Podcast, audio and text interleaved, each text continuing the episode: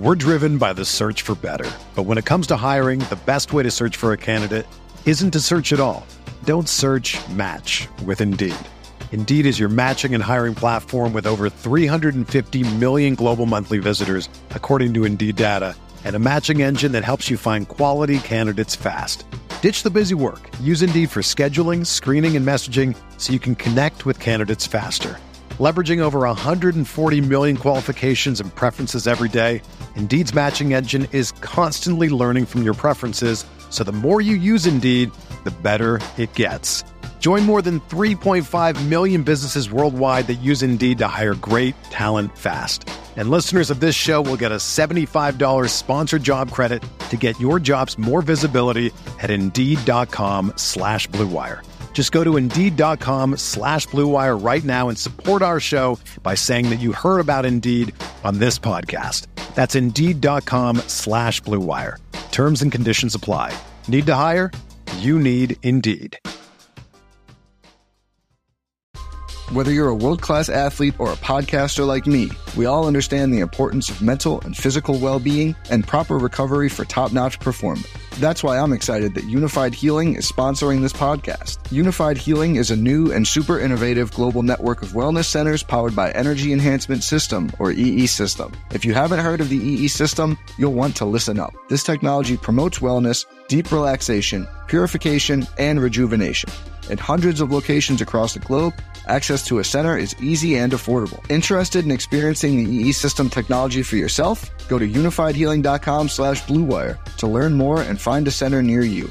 That's U-N-I-F-Y-D healing.com slash bluewire. No material or testimonials on the Unifyd Healing website are intended to be viewed as medical advice or a substitute for professional medical advice, diagnosis, or treatment. Always seek the advice of your physician or other qualified healthcare provider with any questions you may have regarding a medical condition or treatment and before undertaking a new healthcare regimen, including EE system.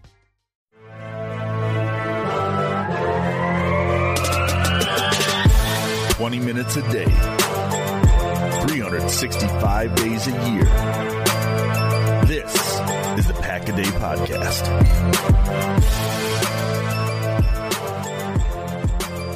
What's up, friends? Welcome back to the Pack a Day Podcast. I'm your host, Andy Herman. You can follow me on Twitter at Andy Herman NFL. Joining me once again for this Friday to unfortunately not be discussing the Packers wildcard playoff preview, but instead discussing the Packers end to the season is the one and only Mike Wahle. You can follow him on Twitter at Mike Wahle68. Mike, how have you been? I'm great, Andy. Thanks for having me on. Yeah, you bet. Not the conversation that we wanted to be having. Obviously, it would be a lot more fun to be breaking down Packers 49ers, although uh, that would have had some own uh, complications in and of itself anyway. But I uh, want to start, obviously, with Packers Lions. And I don't even know where I specifically want to start. I guess maybe just your thousand foot view, your takeaways from Packers Lions, and what kind of went wrong. Everything started with that goal line stand. It's like the week the week before the Minnesota Vikings game, we had the goal line stand kind of set the tone for the game. Um, the Lions had a goal line stand where two out of the three plays they blew us up in the backfield because we had poor blocking up front. Their interior their interior defensive line blew us up, and that kind of set the tone for the game. I mean, it goes along. It goes in in line with I think the Packers are the worst in goal to go situations in the league. So I don't know if it was any surprise. It's been it's been kind of a, a fault of theirs. But I thought, you know, specifically when you look at their defense, they just did a great job of beating our interior line all day. Um, I think it took away a lot of opportunities there's certainly some plays that could have been made in in the passing game. Uh, I know they've been you know been passed around social media, but it, it just it just looks at again a, a, lack of execution against a team. You just feel that there's so many opportunities against.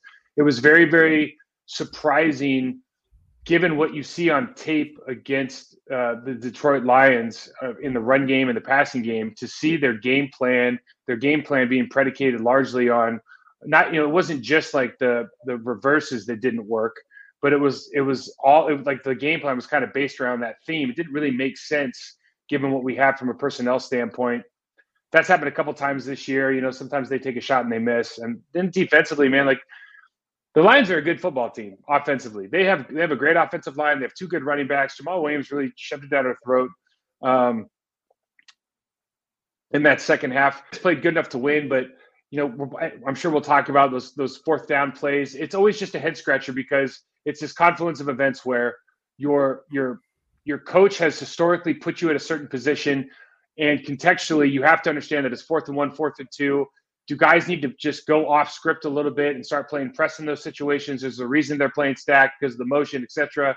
But like you have to know contextually what's going on in the game, and and that lack of that lack of like contextual awareness, it, it kind of goes along with the theme of with the Green Bay Packers. Like, are you preparing to win in the right way every single week, week in and week out? Like, my answer has been for the last year, no. Um, I think they've proven that uh, week in and week out. And this is just unfortunately a situation where, and the other thing is, Andy, like, dude, they score 21 points, they give up 21 points. You're gonna be you're a 500 football team. And call it what it is, right? Those are all really amazing things, and I almost want to break down each of them individually as well. Um, I want to start with what you said about the offense. I kind of have felt that this offense has been lacking a general identity throughout this season. The one thing I kind of felt like Matt LaFleur was trying to accomplish was sort of just taking the weaknesses of the opposing defense and trying to exploit it as best as, as possible. But then you look at this game and kind of as you mentioned, the two big things that it was sort of the, the new wrinkle that they put in. They did a lot of empty formations, as you've noted. They did a lot of you know reverses, end arounds, etc., uh, which you also noted. Neither of those things really worked in this game, and nor was it something. I mean, the reverses they clearly saw something on tape, and Detroit just managed it well, or it was they didn't get what they expected. Something um, with the with the empty formations, as I think you posted on Twitter, um, this wasn't something that Detroit like Detroit struggles more when you go in like motion against them, or maybe you start with like uh what looks like 11 personnel and then motion into empty, something of that ex- you know extent. Instead, you just went to the line with five wide, or you know at least showing some form of it, and just kind of went with it. I- I'm really struggling to kind of pick out what is it that Green Bay was trying to accomplish on offense. They're not a power run team.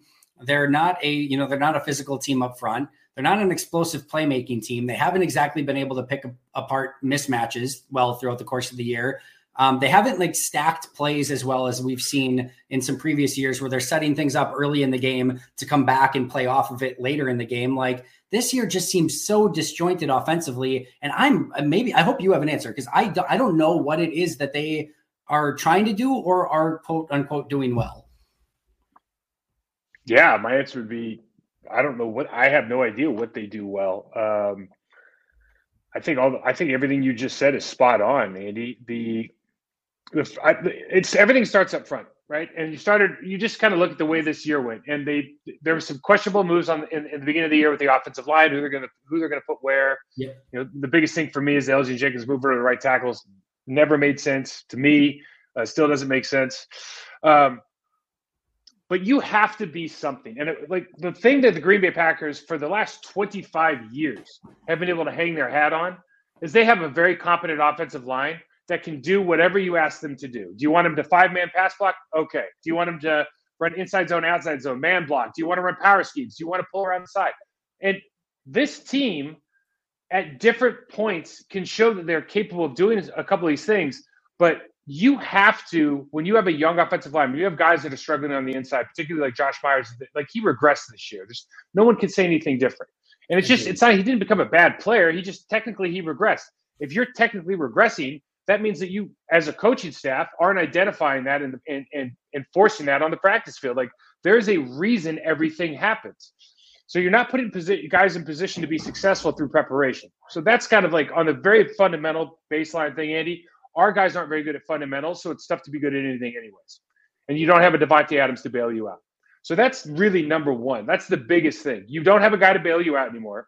And fundamentally, you aren't where you should be because you're more worried about scheme because that's how most of you got your jobs. Right. You're more worried about drawing up schemes and systems than developing talent. That's the biggest fundamental issue with this football team, as far as I can tell. Now, when you get into what do we, how are we trying to stack plays on top of one another, like I, I'm in complete agreement with you. At some point during the season, you have to be able to go, all right, if everything goes to hell in a handbasket, we're going to get into 21, 12, 13, whatever you want to call. And we're going to run this basket of plays and we could even get into one formation and out of like if you just look at everybody picture this if you're an 11 personnel or 12 personnel and you run five offensive linemen and one or two tight ends hipped off on either side hipped off off the line of scrimmage you can run 25, 27 plays out of that formation, all you can eat. You don't have to run a single motion man. You can know exactly what coverage they're in. Your quarterback can you can do whatever you want. Watch the San Francisco 49ers. Yeah. Whatever, it's all you can eat. But we just you have to take the time to actually be able to execute those things. And we just don't execute very well. It's funny. I was talking to Aaron Nagler earlier this week, and I, I brought up a, a, familiar name that many will know well. When things went bad in Green Bay, when Mike McCarthy was here, it got a little bit um, redundant and it kind of got made fun of over time. But when anything went poorly, he would always go say, We have to go back to fundamentals. We got to go back to fundamentals and it was boring and it was maybe a little cliche and it got the same thing over and over. But he was a million percent right at the same time. And I feel like this team, when things kind of went wrong, they never really got back to fundamentals. And we saw all the same things that we've been seeing all season long, where whether it was poor blocking, poor tackling, um, just some concepts defensively, not having something to lean on offensively, and then you sort of coupled that with undisciplined football, where you've got the personal foul penalties, the one of the field goal, you've got the one with Quay Walker, etc. And it just feels like if you're not fundamentally coached, if you don't have an identity, if you don't have um, discipline, like that, those are all things that point to coaching, obviously. And I, I don't have any other comment on it other than just to say like that. Those are all things that point to coaching. Yeah, we did. Um, Ag and I did our show this morning, and I, you know, listen, it's a being an NFL coach is really difficult. Um, Andy, there's there's really two businesses in the National Football League now that like I don't think I don't know fans understand this. Um, Uh, you look at let's look at the perspective of a player. I'm going to go off tangent here, but I think you'll enjoy it. Do it. Okay, so you, from the perspective of a player, you have three to 10 years to become the best version of you. Now, you've done everything your entire life to get to this moment. And what are you trying to do? You're trying to maximize your ability to win one on one matchups so that you can be successful, get paid more, find, you know, get more cachet, get more popularity, get more, you know, followers on TikTok, whatever it is. But it's all based on your ability to execute. That's it. That's all. That's the only thing that matters. So I can so I can be a really good player on a really bad team and still be I can still get rich. I can yep. still be considered one of the best players in the league. I okay. Now you have a coaching business. And the coaching business is predicated on really two things. One, loyalty to the man before the mission, because this is a very, very tight knit group. It's hard to get in and out. Okay. So you're loyal to the, the if you're the position coach, you're loyal to the OC and the and the and the DC and the HC. You know, if you're a coordinator, you're loyal to that man first and foremost, more so than the mission. And you are just trying to win. So we're that's why we've seen now it's gone from all these development coaches, Mike Holmgren, Mike Sherman, uh, McCarthy, development coach, development first coach. You might not like Mark McCarthy. Mike McCarthy is a development first coach. Yep. He always has been. Now you go to scheme coaches coaches that get in. Maybe they maybe they had a you know maybe they had a brother that that was that was coaching in the league. Maybe they maybe they're really good at visio or powerpoint. Maybe they're a computer software guy. I'm not bad mouthing any of it. But what happens is you get into the league because of that and now you are learning on the job. And you're when i say learning on the job you're learning how to develop the guys the output the players. The players that have three to ten years to get as good as they can you're trying to win these games in the short term and you're learning how to develop players while they're while they're wasting their careers on you. So it, there's a there's a really really odd dynamic in the national football league right now and it feels like it's kind of every man for himself. And the reason is like there these things are not aligned like they used to be. And it's like it's a real problem in the national football league. And you have a lot of coaches and i'm not calling out coaches on the on on the green bay packers. I'm saying in the entire football league we've talked about this before there's probably six to eight teams in the league that are culture by design and they're development first and they communicate transparently and consistently. They have a congruent language system for blocking, for tackling, for everything they do, all the special team stuff, everything. And there's everybody else. And if you're part of everybody else, you're going to have the seasons like you have right now. Yeah. No, I think it's totally fair. And I think yeah, I don't know if you need to do like a better job of marrying like a head coach that's more of a scheme coach with all, you know, coordinators and coaches below that are more developmental coaches, but like um it's just really interesting. I, I, think part of it is, you know, free agency and obviously just the growth of the game and how popular it is. And like you said, players can get rich without even having to be on good teams specifically. So, um, yeah, I think all of it goes into the the sort of melting pot of how this stuff happens. But it's really, really intriguing. And I do think Green Bay's got to figure out a way just to be a, be a more disciplined, more fundamental team because – yeah, it's been awesome to watch, you know, Brett Favre and Aaron Rodgers for the past three decades. But um, especially when that those you know sort of cash cows are gone, like you've got to do everything else that much better because you don't have that to lean on. It's going to be a different era in Green Bay when that happens, in all likelihood, unless something crazy happens and they hit the third one in a row. Yeah, which is, I mean, this lightning struck twice. I don't know if it can strike again, but just that thematically, do you have the right people? And like again, players just want to be in a position, you know, be put in a position to be successful, scheme, and be given the tools to find success, right? Development. Yep. Those two things have to merge. You have to have that. And like, and one of the things that, you know, from the Packers standpoint, one of the things that is always obvious is like there, there's a there's a coaching develop. I, I found this out in Miami. There's a coaching development process that needs to take place that just doesn't. And so there's guys that come in that we just talked about. They're really good scheme, and they don't know how to. They don't know like the fundamentals of, of their position. So what do they do? They like they, they overemphasize scheme. They scheme, scheme, scheme, scheme, scheme, and they talk only in terms of scheme. They don't want to hear anything else. Or there's guys that you know know how to develop, no biomechanics, everything. Don't know, don't know, don't know the scheme. So they want to minimize that, right? So you have to be able to find guys at every level that are kind of it's almost like you have like the Sith Lord and the apprentice, man. Like you got to find one that you got to find a guy that kind of complements the other. Otherwise, it's a very very difficult situation because the the margin for error is so small right now in the National Football League that if you're just if you're just trying to get by with like one of those really important qualities, it's just too hard in this league to win. You heard it here first. The Packers need a better Sith apprentice in 2023 if they want to be successful. So yes. I want to ask you about a few different plays in this game that just kind of stood out to me. The first one was early in the game, the fourth and one to Lazard, where they do the end around. Um, a couple things. Wasn't a huge fan of the decision on that side of the field. I, I get it. I understand they thought this was probably going to be a points game. You have maybe a what couple, you know, maybe a foot to go on the play.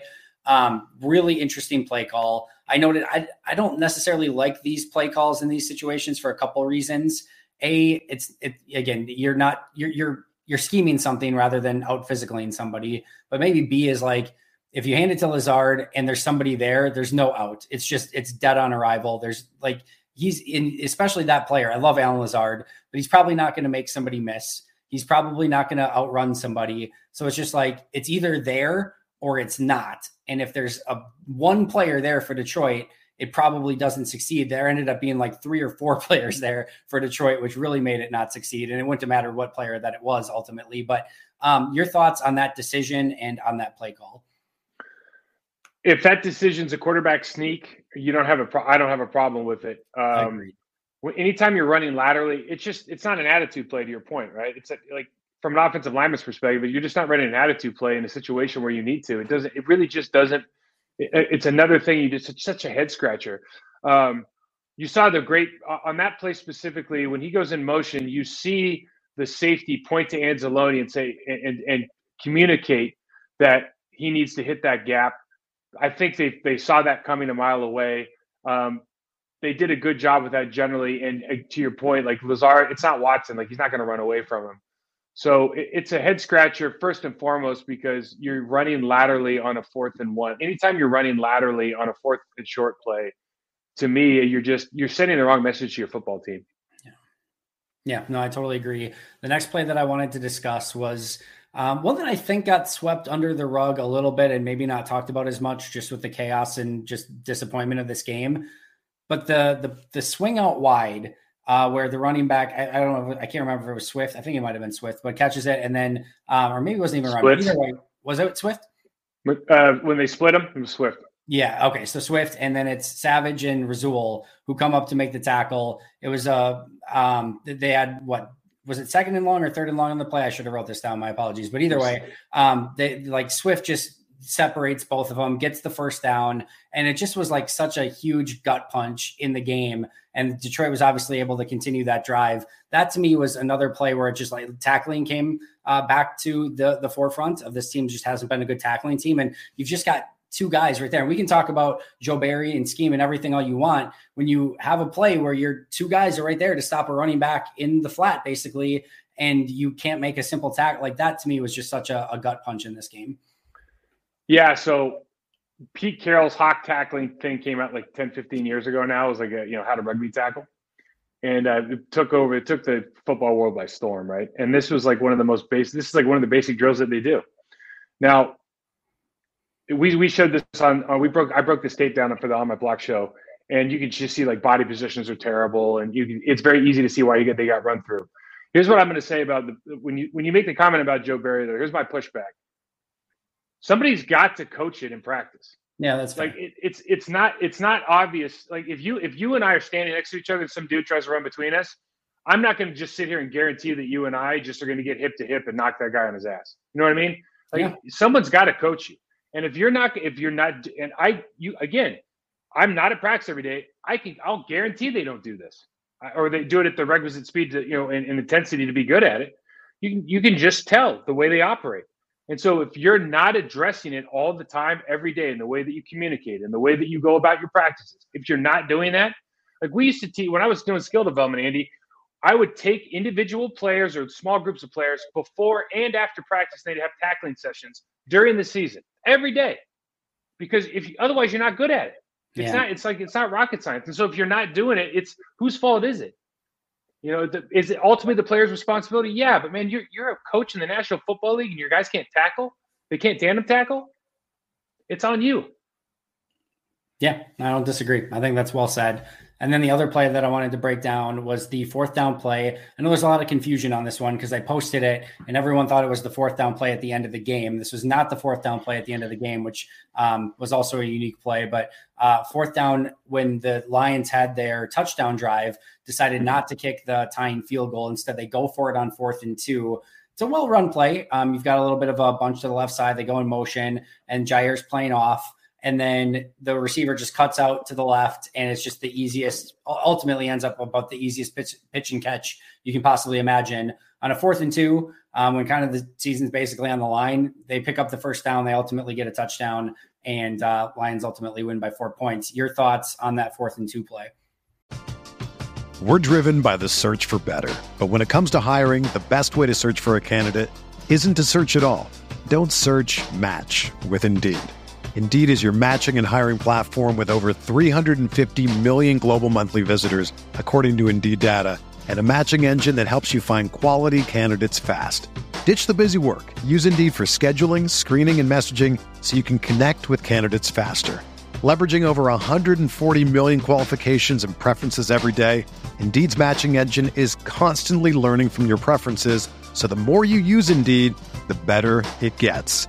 Join more than 3.5 million businesses worldwide that use Indeed to hire great talent fast. And listeners of this show will get a $75 sponsored job credit to get your jobs more visibility at Indeed.com slash BlueWire. Just go to Indeed.com slash BlueWire right now and support our show by saying that you heard about Indeed on this podcast. That's Indeed.com slash BlueWire. Terms and conditions apply. Need to hire? You need Indeed. Another day is here, and you're ready for it. What to wear? Check. Breakfast, lunch, and dinner? Check. Planning for what's next and how to save for it? That's where Bank of America can help. For your financial to-dos, Bank of America has experts ready to help get you closer to your goals. Get started at one of our local financial centers or 24-7 in our mobile banking app. Find a location near you at bankofamerica.com slash talk to us. What would you like the power to do? Mobile banking requires downloading the app and is only available for select devices. Message and data rates may apply. Bank of America and a member FDIC. I think it was a good call. This, you know, Ben Johnson and, and the guys over there, Brunell, they just they understand what, what's going on Packers defensively. So Packers, so everyone wants them to play up, and they're right. They should play up here. Why don't they? Well, because when you come down in motion, and all of a sudden you're in a look where they can switch release, which they do, right now the the inside defender and Jair, if they're on the same page and they switch release, these guys, someone's I guarantee you someone's getting lost. I mean, that's the easiest way to get lost. If you're standing if you're standing side by side and somebody switch releases on you, somebody's there's going to be two guys going to one guy and the other guy's going to be wide open.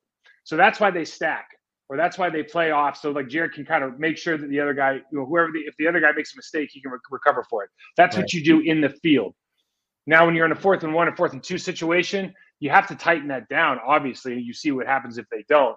Um, this is a this is just another situation where where you know you always talk about Bel- Belichick and situational awareness, right, and playing situational football.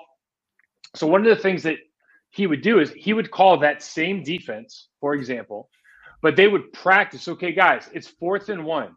What does that mean? Where can they? What are they going to do in this look? What are they probably going to do if they all bunch down? They're either going across the field or they're going back out. One of them's probably doing one, one's probably doing the other. So we need to get down and we need to play this at a little bit tighter because situationally, if they if they just turn around and catch the ball and fall over, they now have a first down. So it's the situational stuff where they call in a play, and now you have a contextual you have like contextual awareness as the defensive back to go. I know coach just called this play. It's fourth and one. I remember we practiced this. Contextually, I understand what the situation is, and now I can I can get my alignment right. Right. This isn't the this isn't just a field play anymore. This is a fourth down and short play. So I think that's the difference that they're lacking. So it it seems to me, and again, feel free to correct me if I'm wrong here. It seems to me that this has happened far too often through the course of the season where you have situations where it's third and short, fourth and short. They're playing in their kind of standard coverages, and there hasn't been that situational awareness. You mentioned kind of before where, like, ultimately at the end of the day, that comes down to coaching. At the same token, you've got Jaire Alexander there. He's your highest paid corner. You want him to be able to recognize that, come up and make a play there's never there's usually not an easy like point your finger and that's the person to blame. I'm sure this is part coaching part uh, execution but like is that just football iq on the field or is that ultimately just like hey they're not coaching it well enough? I know it's hard it's hard yeah it's hard to say without being in there. I, I would say this like Jaire Alexander you know for all his Jaire Alexander believes he's the best guy in the league right? I, I you know i used to kind of think it was all a little bit of smoke and mirrors with him but after the, you just kind of he he thinks he's that guy. Yeah. So if you're that guy, uh, you know, if you're that guy, you have to tell your coordinator, your defensive backs coach, I'm that guy, and you need to put me in positions where I can be I can be who I am. If I'm a damn lion, let me roar. Yeah. And sometimes they just sit back and they do, you know, they put them back here and well, we don't want to get beat deep. And in 2021, 2022, we were, you know, we didn't have the same defense, so we're playing a lot of that shell and we're letting you go, you know, you know, down the field to the 20 and then trying to tighten up. Everybody in the league was doing the same thing, it, it seemed like. But as these players develop, they develop their personalities, they develop their talent, their, their, their, their kind of awareness about themselves in the league. I think you have to start allowing your players to lose games for you, right? Like you want the player to lose the game. You don't want the coach to lose the game. And Jaire Alexander is one of those guys where I don't know if I was a believer at the beginning of the season with all his stuff, but like I'll tell you right now, like if, if that guy tells me I'm willing to lose the game, all right, man, go lose the game. You know, you win it, you lose it, but I'd rather take my chances with him than on a bad play call. Right, and that's and and I think just to expound upon that, like it's it's putting your faith in in the right players to lose the game for you, right? Your your Rodgers, your Jairs, your Kennys, your Rashan's when he's healthy. It's like those players you're willing to give that leeway and say, hey, you know what? If that guy beats Rashan, if he beats Jair, if, if Aaron messes something up, like we can live with that. We can go, you know, we can go back to the film and say like, hey, we we put our best guys in a position to succeed. It didn't happen on this day. We can live with that instead of, you know, again, Jair being five yards off the ball on a fourth and two completion that could have theoretically decided the game. Yeah, I, I we I, as as players develop, you just have to give them more and more leash right? And and yep. you just see how much you just see how much they can take, and and certainly in this situation with both those guys, really, I think the pack. I think you know, listen, if, if they got beat deep, I, if Jaire Alexander gets beat deep right there, I don't think anybody's going like, "Oh, what a dumb play call." Like I just, you know, I don't, I don't think they, they care. First of all, they shouldn't. But yeah. I'm, I'm talking about the players in the building. The players in the building and the coaching staff, they're going to be, "Oh, it was a bad play call." It's like, dude, guy, guy, guy got beat. Sometimes you get beat. You know, Brett throws five picks against the Rams. We're not like, oh, come on, coach. You know, we're just like, oh, shoot, man, you live and die by the sword sometimes. That's how it happens. Yep, totally agree. One million percent. I as people try to diagnose this game and this season, uh, we're all going to be, you know, shooting darts and trying to figure out who's ultimately to blame. There's four names that are going to come up: Gutekunst, Lafleur, Rodgers, and then uh, Joe Barry. Those are the you know, generally the four names that come up the most. Um, I don't know that we don't need to go in Gutey today. That's another conversation for another day. Uh, we we talked about coaching at the onset. There's obviously blame to point there, and I should point out that of course we have the ability to have nuance and say it's never just one person. There's a lot going on here, nor is it just those four people. Um, but I do want to ask your opinion. We'll start with Rodgers, and then we'll go to Barry. What was your opinion on how Rodgers played in this game, and maybe more importantly, how he played on the season as a whole? This was actually kind of a, a, a good proxy for the season, I think, in that I feel like he was. I, I remember there's a couple times in Brett's career where I you kind of feel like he's pressing because it's not there and he wants it to be there. Yeah. And that's how I felt about this watching Aaron this not this game but really this season for the most part is there's a there's a there's a almost an innate level of frustration as he enters into every game knowing that they can't quite do what he really wants. There's not um I don't think there's there's a good mesh between what he really, really wants to do and what Matt wants to do. And there's there's always that power dynamic and that power struggle. Um, there's a, commu- a, lack of communication or, or whatever it is between the, the guys who are on the field. Like he, probably has great communication with with Randall Cobb and Marcedes, but it's like, well, they're the young guys are the guys that are going to be playing. So there's there's that development portion of it. I think there's a lot that goes into it,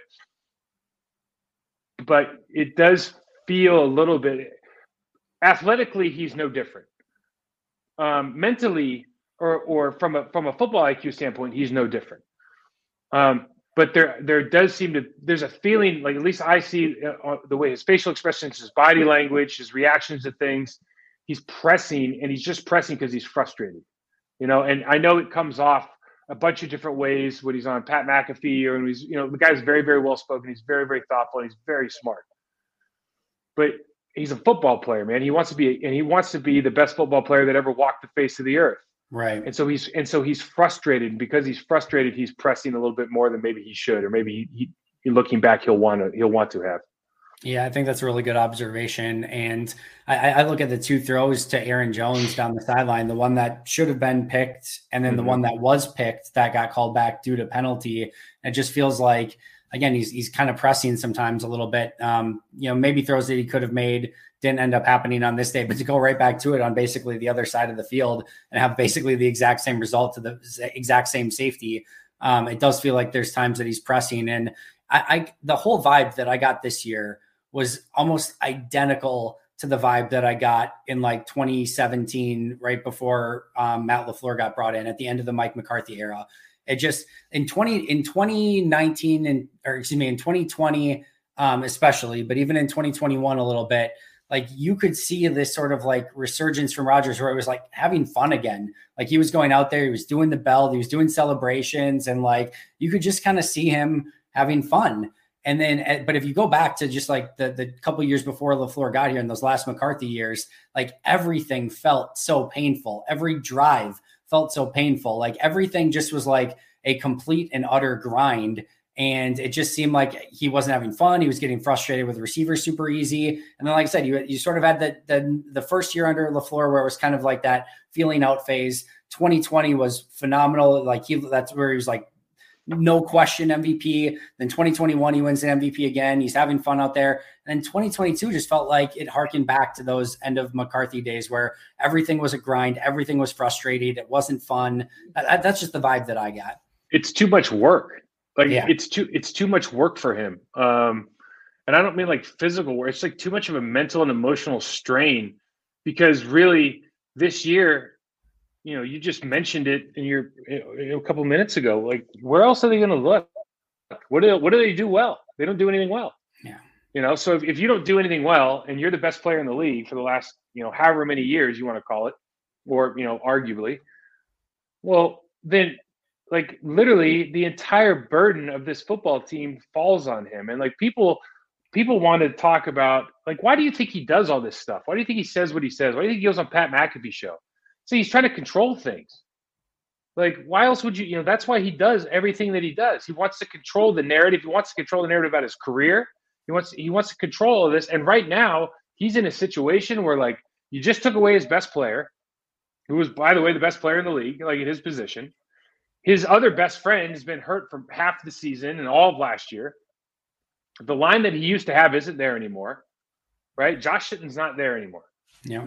You know, TJ's not there anymore. Corey Linsley's not there anymore. Those guys are gone. That's a problem. That's a real problem.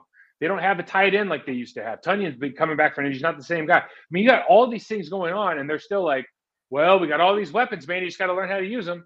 Go get them. Five time MVP coming up. And it's like, I'm not. I'm not passing judgment on how he handles his bit. I'm just, it's very, if you're an armchair psychologist, man, it is not hard to figure out what's going on here. You know, he's, he's just frustrated because there's just too much that he has to do for this team to win.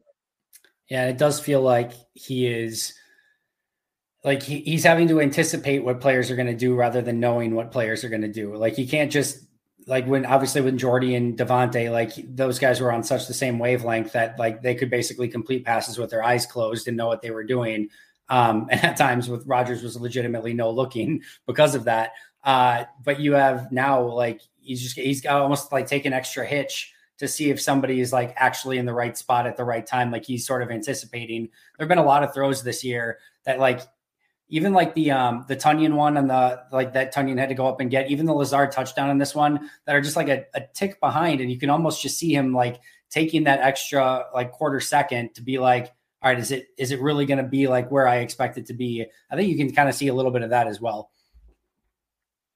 I would usually, I mean, if you don't, if, if you don't have that connection with guys, which he obviously doesn't, or at least to the level that he's had in the past with, you know, with, with Jones, with, with, with Jordy, all the, you know, even Greg, you know, he, yeah. Arnold, God, I mean, you just start going on the, the legacy of players that he's had here at the wide receiver position. It's, it's difficult. And when you say, you know, it's interesting that you, you make the comment that this is, this feels like the year before Mike left and and Matt showed up. Because if if you were to ask me if you were to ask me is the, what's the frustration level like, the difference is Matt Matt is much more willing to concede power to Aaron. So he doesn't have that person who's doing this, right? Right. But you have the same problem. Like you had the feeling out phase, you had the honeymoon phase where, you know, it's the same thing. It's just accelerated now. And what you're dealing with is you're dealing with a guy and like every, like, I don't know Aaron. I've met him a handful of times, right? I don't know the guy.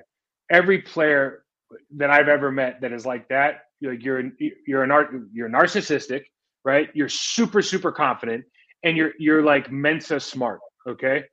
And those are all not bad things, right? But when you now are looking at you're putting together this offense, you're doing these, you have these expectations, and you put there's players that don't know what they're doing, there's coaches that you're not confident that they can develop guys that are there. I mean, there's all these things going. There's calls you have questions about. You you're, you're trying to switch everything. It's like, hey, I got my playbook, you got your playbook. Like,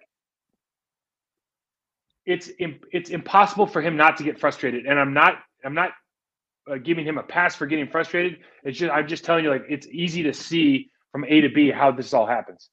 Can that continue? Do you think that it's best that Rodgers and LaFleur continue this for another season, or is it time to maybe go in separate directions? Yeah, see, that's a great question. I mean, I I don't think Aaron changes, and we talked about this a huge power dynamic problem in the Green Bay Packers, right? Because of everything we just talked about. Like Aaron Rodgers has has written checks for other people in that building for for a decade. Yeah. Right. Aaron Rodgers, from a football cachet, football intelligence, on-field perspective, and performance, outranks Matt LaFleur. I don't know, fifty to 1, one, hundred to one. Like it's not. They're not in the same breath. Okay. Matt LaFleur is the head coach of the football team. And generally speaking, when you come on to sign, Matt LaFleur has the best coach, has the best coaching job in the world, in my opinion. He gets to coach the Green Bay Packers. He gets to coach a Hall of Fame quarterback. He also has one of the most difficult jobs because he was like 40 years old when he showed up. Nobody knew who he was. And he has to coach a 40 or 38 year old quarterback who's about to be a four time MVP, first ballot Hall of Famer, who's Mensa smart guy, narcissist, and super confident. And it's like the day, the first day he came in, it was like, well, we're going to work with Aaron. We're going to work with Aaron. It wasn't like Mike Holmgren, Mike Sherman, Mike McCarthy. It's my way. It's my way. I'm the head coach. My way of doing business. You're going to come and go. I'm going to get new coaches in here. They're going to get hired. I'm going to get new players through free agency. I'm the one. The buck stops with me. He didn't do that. No, he did and not. so four years down the road, when you finally see all the cracks coming out, because winning hides a lot of stuff, right? Now you're eight and nine, and all the stuff's coming to the surface. It's really been there for a while. What are you going to do now? Because you already conceded all the power. You can't take it back. So I don't know what they do. It's going to be extremely, extremely interested or interesting to see what ultimately ends up happening with this.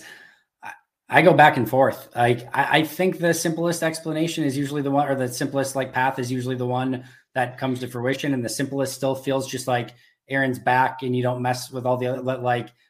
I don't know. I think it's very interesting. I think it could go in a lot of different directions. Um, and then really quickly, Joe Barry, your thoughts on his performance this year and, and the seeming dis- like it sounds like he's going to be brought back this upcoming year. I thought it was interesting given everything this year, the disappointment of the season. This wasn't like, like listen, every team gets injuries, um, but I don't know that you point to injuries and say, well, this is the reason that we weren't what we thought we would be. This was a really good team on paper on defense and they were not very good. They were. They I mean, they're, better they're, after the injuries, arguably. Like you could argue that like they actually played better at the end Yeah. of the season without Stokes and without Gary than they did earlier in the season, which is crazy. But sorry to cut you off. no, yeah, it's a good. That's it's a very good point. They're. I mean, it was 17th in the league, right? I mean, they're painfully average. So, um, I thought it was interesting, given that that Matt's like, you know, we're not, you know, we're not going to look at anything. He's going to be back. Everybody's going to be back. Everybody's happy. Um, Joe Barry, I don't know. You know, this is this is listen. I, it, it's such a tough business, right? Because you have you. Res- I I really have a deep respect for NFL coaches, man. That is a tough job. Um, it's it's bad hours. It's terrible job security. Um, you just get you know you guys like us talking about it all the time. But also, like you look at his track record, you're like, well, what did you think was going to happen? He's never demonstrated that he's like this top coordinator, like some mastermind. That he's like all these guys are playing really well. Like he picks up like a ton of fifth round picks and turns them into studs. Like that's never happened. I, I didn't. Nobody ever saw that. You know, in, in his past that suggested this would be any different. So, you know, it, to me, Joe, if if you're going to keep Joe Barry fine, if you want to keep your coordinator, you want to get a new coordinator, do whatever. You, listen, you need to get really good at fundamental football. If Joe if Joe Barry or Matt LaFleur or anything decided that hey, we're going to be like the best of the basics of this sport, we're actually going to take time in practice to be better tacklers, communicate better, we're going to be better blockers, and we're going to practice with a higher intensity level. I don't care what you call, you'll be a better team. Like I, I in fact, I would bet my house that this team would be in the playoffs, regardless of like all the injuries. You could take, you could pick any two players not named Aaron and not take them out off the team right now. And I guarantee they'd be in the playoffs if they just did those things and spent more time on it. So like whether Joe Barry is there or not, like it ultimately is the buck stops with the head coach. Is the head coach going to demand this out of his guys or, or, or is he going to let them just go, well, you know, we're just going to get better. Let's keep working on it. Keep getting better.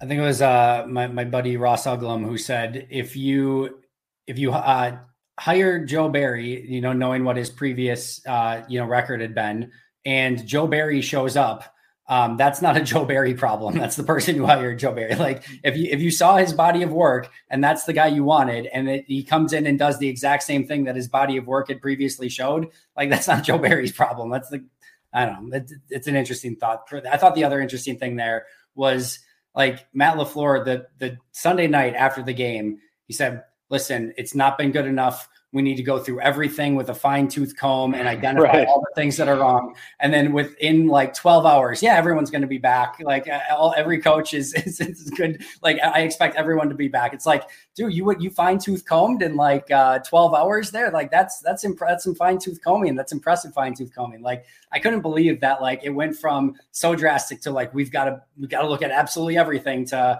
but but not the staff. The staff's the staff's good. They're perfect. This is what this this is the NFL. When I talk about two businesses, this is what I'm talking about. I mean, honestly, this is this is the cold reality of like National Football League. That loyalty supersedes the mission sometimes. Yeah. And unless like, and, and especially in Green Bay, like you don't have an owner being like, now someone's got to go. Yeah. They don't have that. You know, this is you just saw. I mean, his his brother just got fired, right? Well, his brother got fired. Yeah, his brother got fired because Robert Saleh ha- has to fire him. But if you think Woody Johnson and the, the Johnson ownership group didn't say something to him, you're crazy. You know, like so heads roll because the guy at the very, very top's like, hey, either you pick four people to, you know, to scapegoat or I'm picking you. That happens at every level, right? And so this is, it, it's going to be hard because there is this, like, all these guys know they're going to be out of a job eventually. And when they're out of a job, they're going to come looking for the guys that hired them right now to you know to hire him back or, or you know you know switch switch roles. That's what happens in the National Football League. Mike, phenomenal stuff as always. Any final takeaways or thoughts on this season before we uh, wrap up for the year? I'm actually looking forward to uh, the playoffs. I just think playoff football is really fun to watch. It's just an added level of um, there's just an added level, of intensity in the air. Uh, you know, the guys that are like in cruise control during the season pick it up a little bit, and it's it's just it's a fun time. There's gonna be some good games on this weekend, but this Packers thing, man, it's it's uh when you when you hear stuff like you just said in particular, like the 12 hour turnover, fine tooth comb comment, like it it uh, you know, Amon and I were talking about this today, man. We are all we care about when we are around players like how can we make players lives like how can we make them better? Like we we got to live this like really great life. Really cool. We lived live out our dreams. Did the best we could ended earlier than we wanted it to. You know, you get injured and all this, but like you got to live your dream. And so when you can help other guys do that, you want to do it. And when you see some of the stuff that happens now in the league because the priorities are changing, it's it's sometimes hard, especially in you know in situations where you see a lot of talented, good, hardworking kids that are maybe not being put in position to be successful. It's going to be an extremely interesting offseason. I'm really uh, intrigued to see where Green Bay goes. Uh, if they do ultimately make some changes, what happens with Aaron, what type of roster they're able to put together. They're behind the eight ball a little bit when it comes to a salary cap standpoint. 15th pick in the draft. There's a lot that's going to happen that's going to change this team. Um, could be a franchise altering offseason, depending on what happens with Aaron and Jordan and some of those sort of things. So, going to be uh, interested and intrigued to say the least. Mike, it is always great talking with you. We will definitely stay in touch uh, throughout the off season. Thank you so much for doing these every single Friday throughout the course of the year. I know I learned a ton from uh, talking to you all year long. I'm sure the the listeners and the viewers have as well. So thank you for taking the time, and uh, can't wait to talk to you soon about Pack football again. Excellent, excellent. I'll talk to you soon, Eddie. All right, everyone. Thanks so much for watching. We'll be right back here tomorrow with an all new episode. But until next time, and as always, go Pack Go.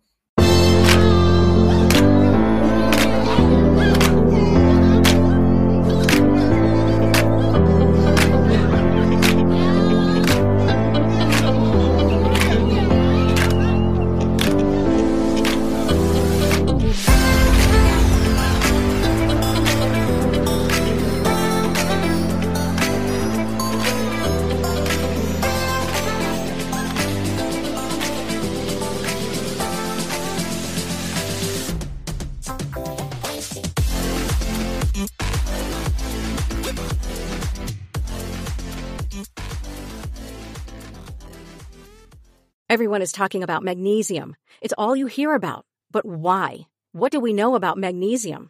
Well, magnesium is the number one mineral that 75% of Americans are deficient in. If you are a woman over 35, magnesium will help you rediscover balance, energy, and vitality. Magnesium supports more than 300 enzymatic reactions in your body, including those involved in hormonal balance. From functional medicine doctors to mental well-being and female hormone experts, we all know that magnesium is the one mineral to improve all aspects of well-being and health. But which one? Magnesium Breakthrough from Bioptimizers, the trusted choice recommended by leading experts with seven best absorbed forms of magnesium to ensure your body receives the support it needs for overall well-being. Go to bioptimizers.com slash balance today and use code BALANCE10 for 10% off. Support your journey to wellness at B-I-O-P-T-I-M-I-Z-E-R-S dot com forward slash balance. Magnesium Breakthrough from Bioptimizers, your foundation to optimal health and vitality. This is the story of the one. As head of maintenance at a concert hall, he knows the show must always go on. That's why he works behind the scenes, ensuring every light is working, the HVAC is humming, and his facility shines. With Grainger's supplies and solutions for every challenge he faces, plus 24 7 customer support, his venue never misses a beat.